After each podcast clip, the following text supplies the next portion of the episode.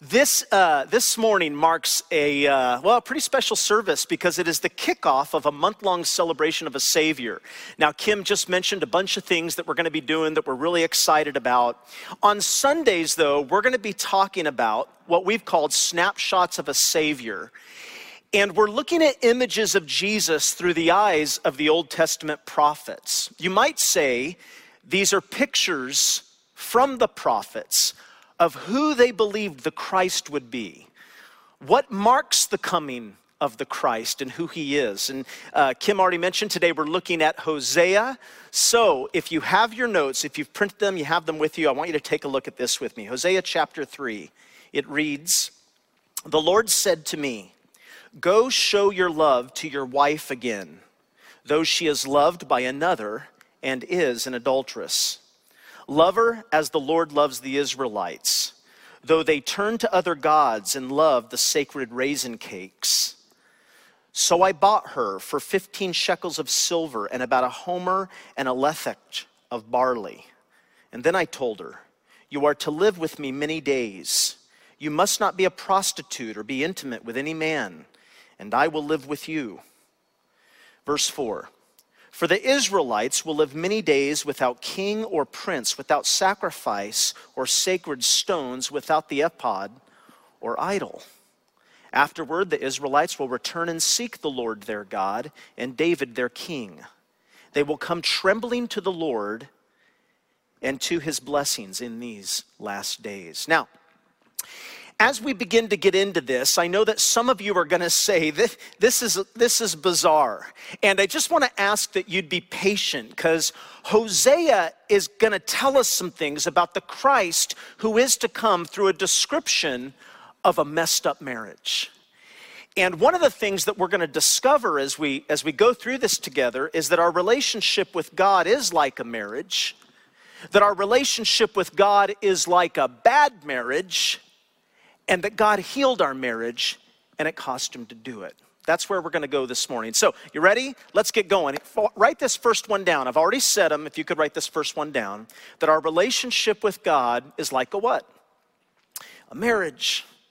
Now, by the way, this is what the whole of Hosea is telling us. Notice right here at the very beginning in verse 1, he says, Go and love a woman as I love the children of Israel. God says to Hosea, Hosea, you are married, and so am I married to my people. And by the way, this idea of marriage and God being married to his people is one of the main themes throughout the Hebrew scriptures. You find it in Jeremiah chapter 2 through 4, really, if you just skim those chapters, or you find it in Ezekiel chapter 16, or you find it all through the prophet Isaiah. And what God is repeatedly saying is, You can't understand me, and you can't really understand my love for you and you can't really understand the dynamic of our relationship unless, as a person, unless, as a people, you begin to understand me as your bridegroom. Now, of course, you know and I know this is not the only metaphor about how God relates to us in the Bible. Uh, there are lots of metaphors. For example, there's the metaphor of how He is a shepherd and He relates to us as sheep. There is the metaphor of how he is a father that relates to us as children. You've got the king that relates to his subjects. But what this passage says is that God wants a relationship with us that is so intensely intimate, that is so binding, that God wants a relationship with us that is so enduring that he says it's not enough just that you would understand me as your king. It's not enough just that you would understand me as your shepherd or as your father. He says, in fact, people, you don't really know what our relationship is about unless you understand me as a husband. So let me give you some examples. If you look to Isaiah chapter 54, God speaks to Israel, his people, and you see what he says. He says, Do not be afraid for your Maker is your husband. The Lord Almighty is his name. And he says, The Lord will call you back as if you were a wife, deserted and distressed in spirit, like a wife who married young only to be rejected. Or in Isaiah 62, It says at verse 4 For the Lord will take delight in you as a young man marries a maiden, as a bridegroom rejoices over his bride, so will your God rejoice over you. Now, what does that mean? When I say that you, you don't really understand your relationship that you're supposed to have with God unless you actually understand it as a marriage, what does Hosea mean by that? What does he mean? Well, I want to give you three quick reasons why that's true. And I want for you to write these down because these are so important. They're true of marriage, but they're also true of your relationship to God. Why? Number one, because you know that marriage is a relationship of absolute top priority. In other words, if you are married, then you know that your relationship with your spouse has to be the number one relationship, humanly speaking. There's nothing that can come before your marriage. There's no person that should come before your spouse. This is why Paul writes to husbands and says, Husbands, love your wives as Christ loved the church and gave himself up for her. And God says, if you give it that priority, if you give marriage that priority, your life is going to be strong. Your marriage will be strong.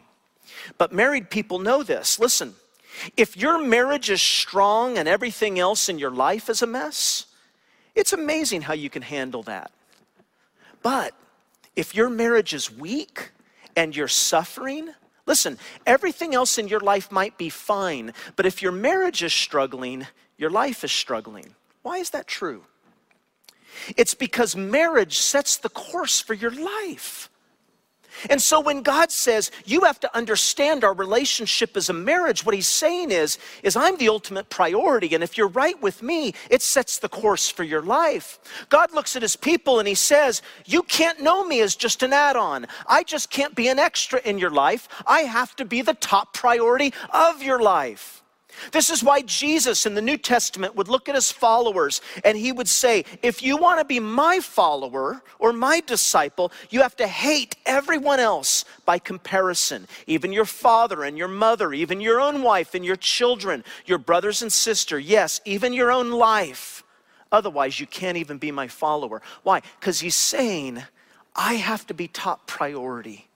To be my disciple, you have to let me chart the course for your whole life. Now, why do you understand your relationship with God as a marriage? Not just because a marriage is a relationship of top priority, but also because marriage is a relationship of particular intimacy. Just write that down. What do I mean by that? I mean, nobody knows your spouse, nobody knows you like your spouse does. You know that your relationship with your spouse, it's, it's the closest, it is the deepest, it's the most intimate of all relationships. The first reason is because of knowledge.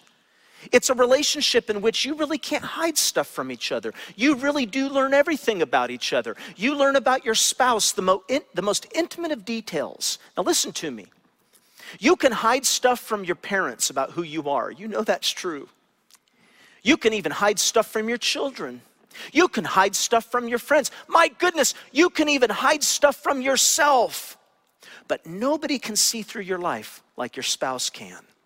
I know that that's a frustration for a lot of married people, but it's true. When the Song of Songs says, I am my lover's and my lover is mine, what they mean is they know me. But they also mean it's not just because you have the most intimate of knowledge, it's because you're the most passionate about this relationship.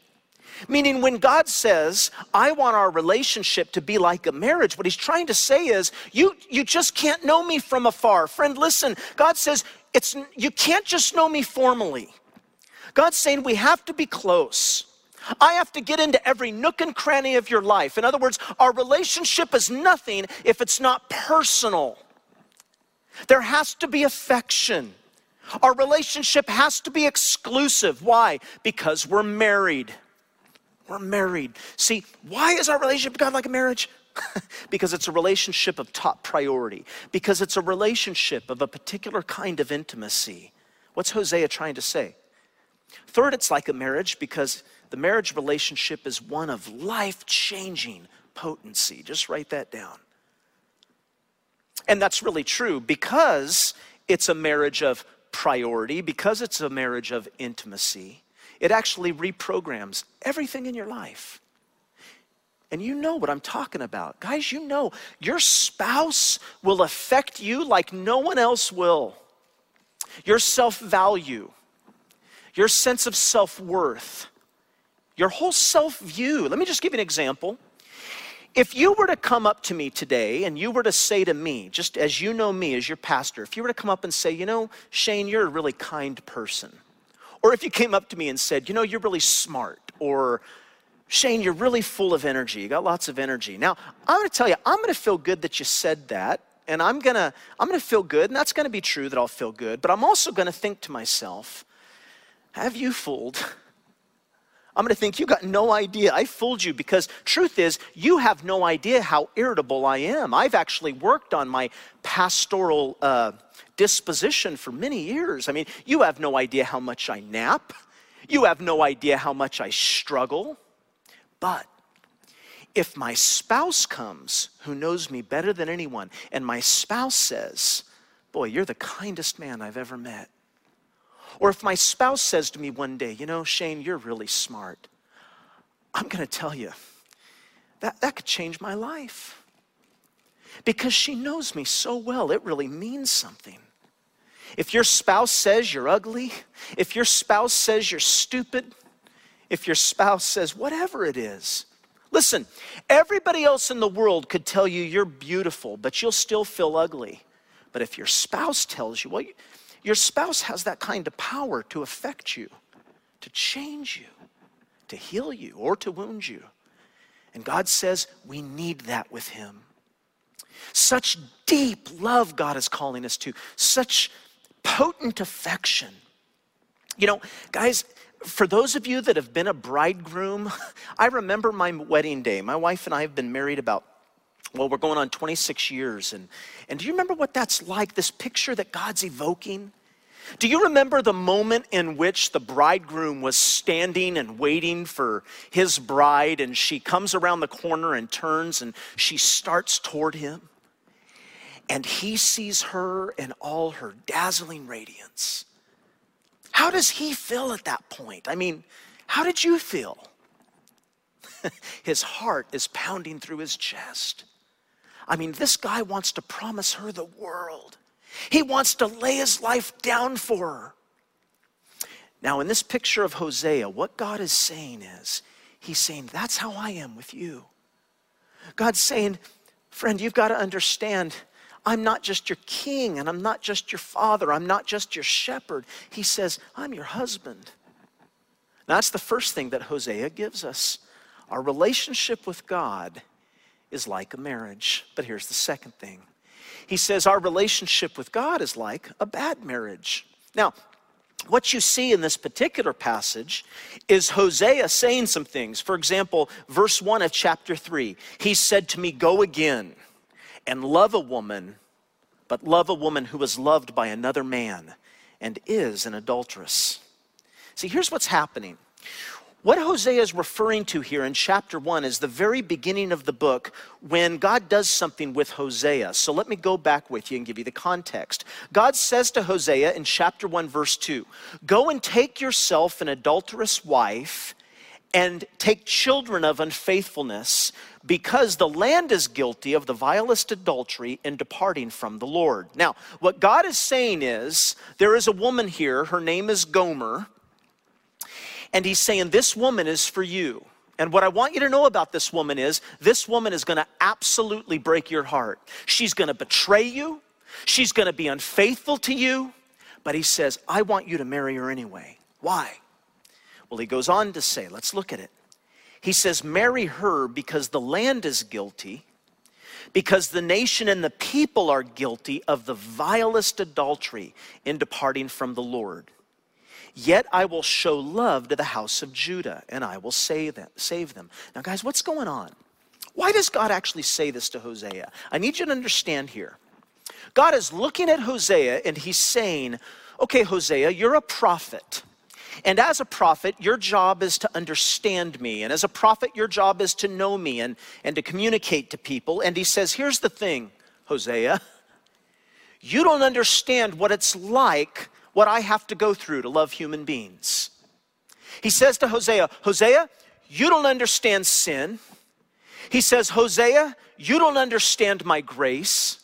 He's saying, Hosea, you don't understand my nature, and you're not going to understand until you've been through or until you've experienced the person that you love most in the world that is absolutely going to betray you. And so we're told in chapter one, I encourage you this week to go and read these chapters before we get to the next prophet next week. But if you go through and read in chapter one, it says Hosea had two sons and a daughter.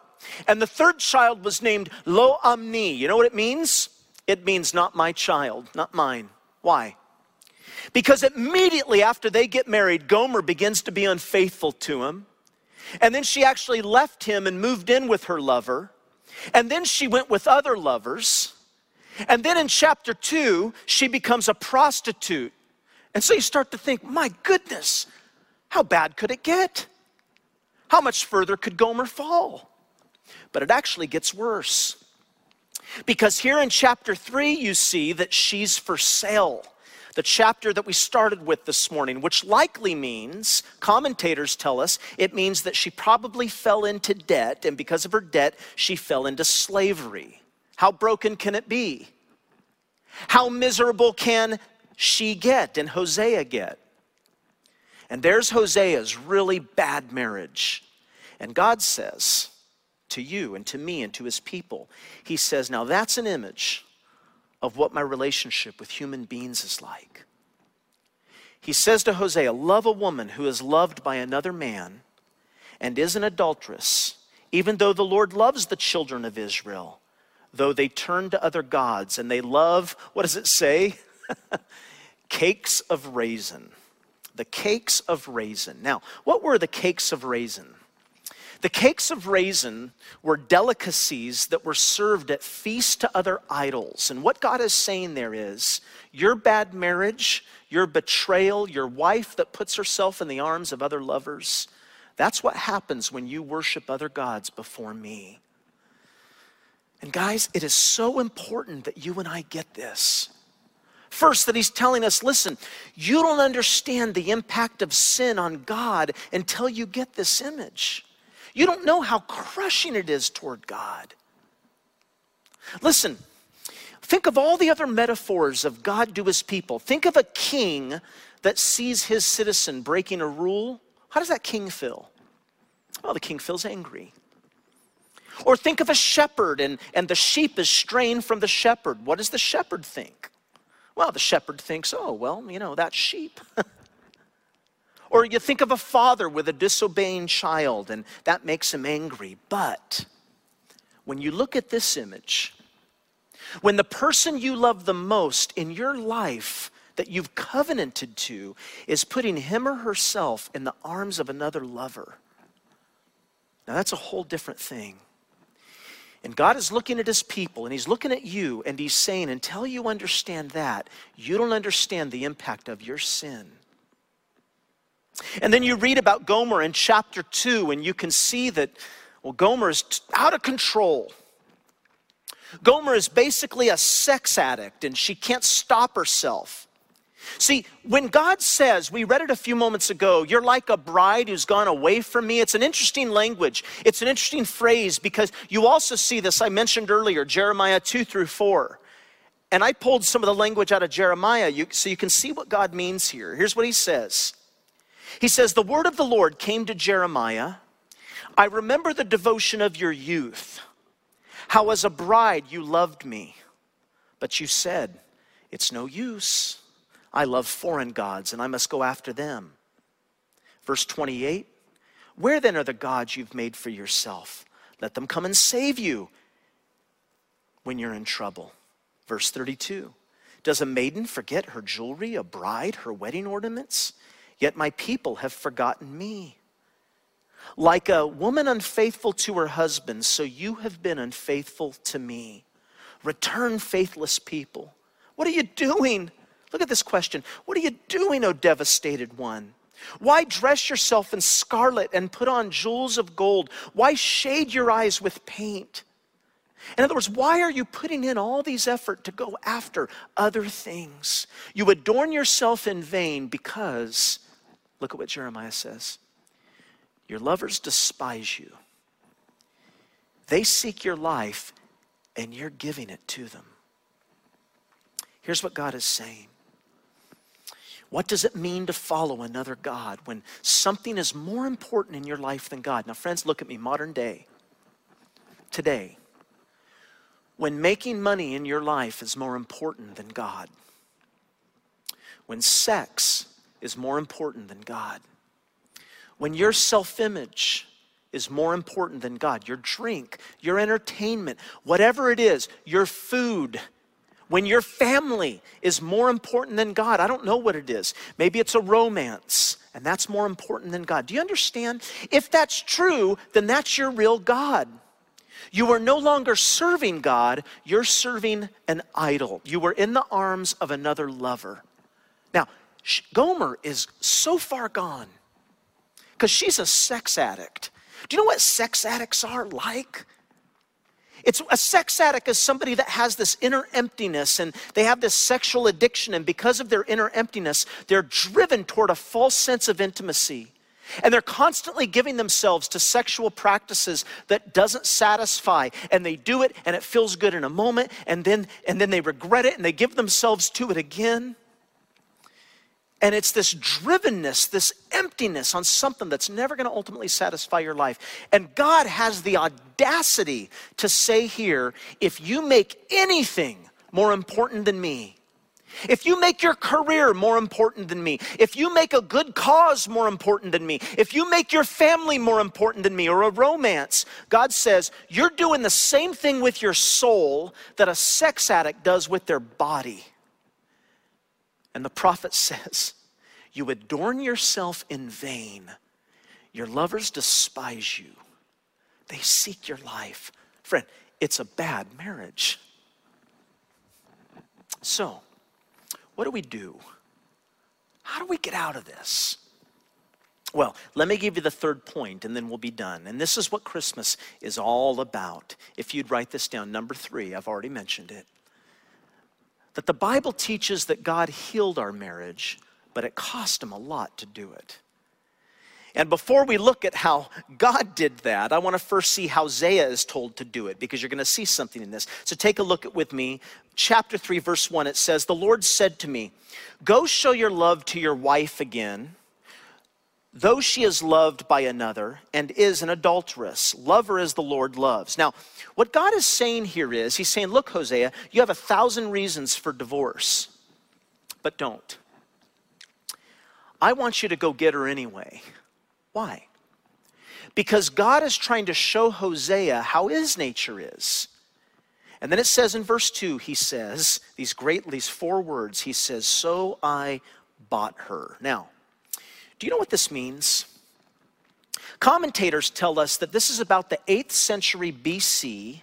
This is a time when the prophet Hosea and the prophet Amos would have been prophesying and speaking God's words. And Israel had decayed spiritually and culturally. They were like the other pagan nations around her, they adopted the customs of the other nations. Therefore, Gomer at this point of her life would have been auctioned in a slave marketplace. They would have stripped Gomer naked or virtually naked because the bidders who were coming to get the people, they wanted to see what they're going to get. And so she's up for sale. And the bidding starts. And it's not hard to imagine Gomer probably had her eyes closed to shield herself at the lowest moment of her degradation. And she starts to hear bidders shout numbers. She hears five shekels, I'll give five shekels. She hears eight shekels, eight shekels. And then suddenly she begins to realize one of the voices is her husband. You can Imagine what she's thinking. Gomer's thinking, what's he doing here? After all I've done, 10 shekels, 12 shekels, 13, 15. And it says, So I bought her for 15 shekels of silver and about a homer of a lethech of barley.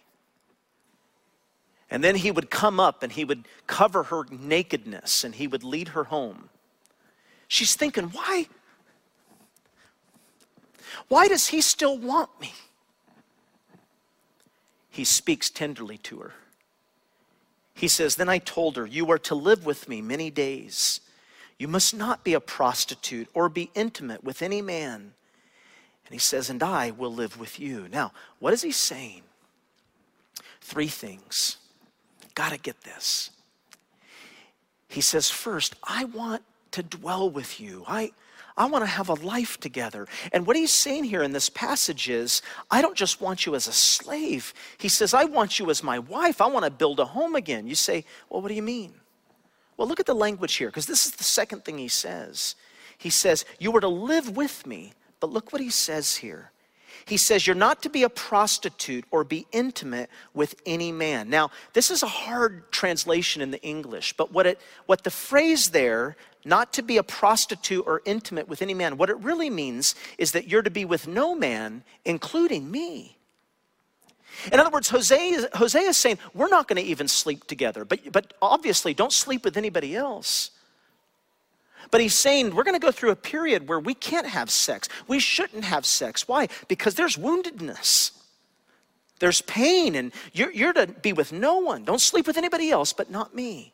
But then notice what it says at the end of the verse. It says, And I will live with you. Now, again, this is a hard translation in the English, but what it actually means is he's saying, I will indeed be yours and you will be mine. Now, this is a powerful thing because you know what he's saying? Do you follow? It's not just that I bought you, you're mine. No, no, no. He's saying, I will be yours. He's saying, I will give myself to you. What's Hosea doing? There's a great commentary by the name of Derek Kidner, and he wrote it on Hosea, and I just loved it. And, uh, and I'll just quote him here. He's paying a price here because Kidner says there were the disloyal habits of years to be broken and the realities of personal relationship to be unhurriedly explored together. What, what Kidner is saying here, he's saying it's going to take time. And there's a lot of woundedness, but we're going to need to go through this together. So don't have sex with anybody. But, but in the end, I will be yours and you will be mine. There will be healing. Now, you understand, Hosea's not doing this naive, sentimental, hey, it's all okay, I just forgive you. No, no, no. Hosea's paying a price. He's paying a price. He, Kidner goes on and he says, look at this quote. He says, he's already paid the financial price, and he's probably paid an enormous social and cultural price when all of his friends and everyone else in society says, What? Her? After she was a prostitute? You're going to take her as your wife? What's Hosea doing here? Hosea is paying the price financially. Hosea is paying the price socially. Hosea is paying the price emotionally. Now, friends, don't you see this whole idea of Hosea is an image of who God is. Let's just look at it. Let's review for a minute. Hosea is in love, God is in love. Hosea has been betrayed, God has been betrayed. Hosea pays an enormous price to bring her back and to bring healing. Would God do that? Does God do that for you or for me? You know, Christmas is coming. and I love Christmas. That's why I'm so excited about this series and all the things that we're going to do to celebrate a Savior. Because it's a celebration. It's a remembering of the Christ, the person who is Jesus, the Christ. One of my favorite readings is from the Gospel of Matthew. It begins this way it says, This is a record of the genealogy of Jesus the Christ, the son of David, the son of Abraham. Now, what you need to know is that Matthew is writing to Jews.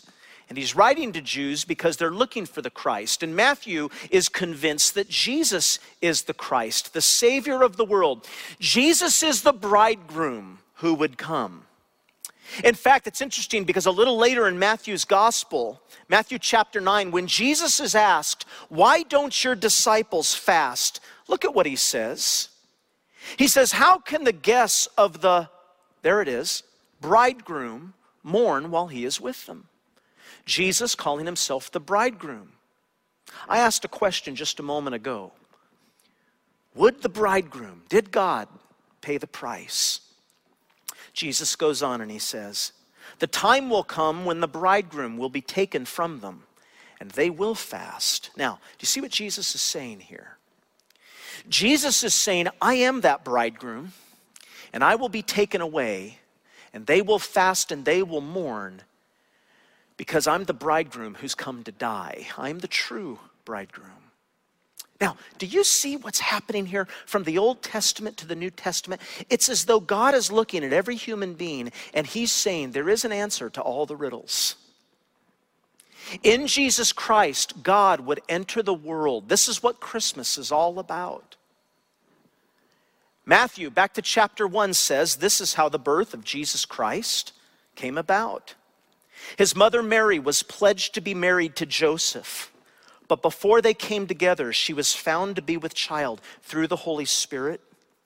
An angel of the Lord appeared to Joseph in a dream and said, Joseph, son of David, do not be afraid to take Mary home as your wife, because what is conceived in her is from the Holy Spirit.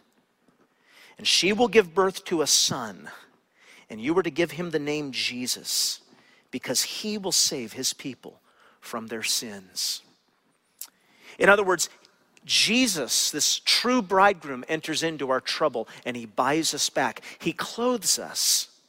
He covers our nakedness and he embraces us with his righteousness. By the way, today is a baptism Sunday. You might be watching this online Boy, I'm going to tell you, if you're interested in baptism, get yourself down here by 12 because baptism is all about this being clothed in his righteousness. We were naked, but we're being clothed. See, this idea that you see here of biblical immersion, this idea of when somebody commits themselves to Jesus and they are dunked under the water, immersed in water is a symbol of being clothed in Christ.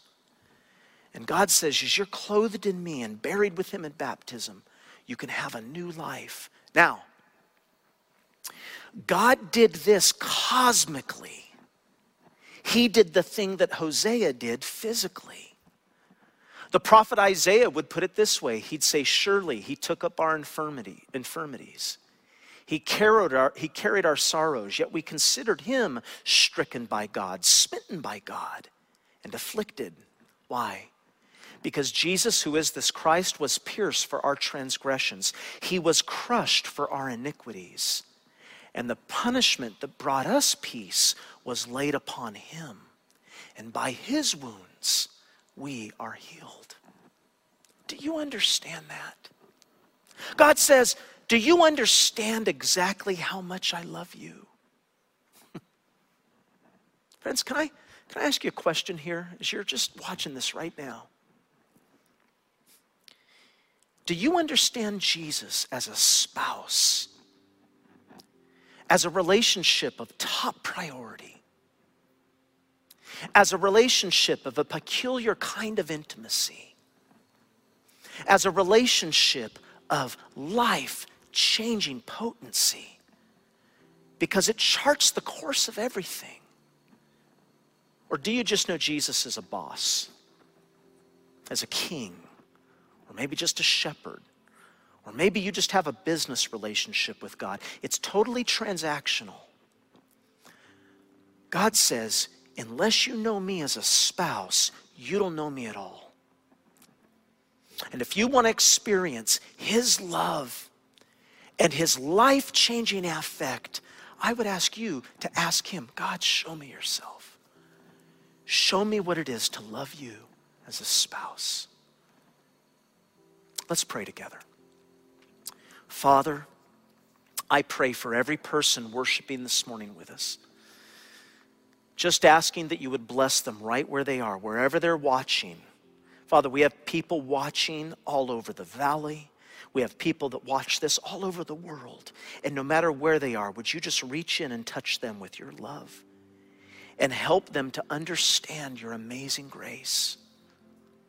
God, help each of us to see how crushed we are, how broken we are, We're like a sex addict that doesn't even realize how bad we are, that we've gone into the arms of other lovers. Bring us back to you. I pray in the name of Jesus right now for every person listening that you would bring strong repentance into their life and that you would let them come to know you more and more. Just repeat this prayer after me if you want to know Jesus. Jesus, I want to know you. Forgive me of my sin. Forgive me of how I have turned aside from you. Come into my life and change me. You are my Savior. Your punishment on the cross is enough for me. I give now my life to you. In Jesus' name, amen.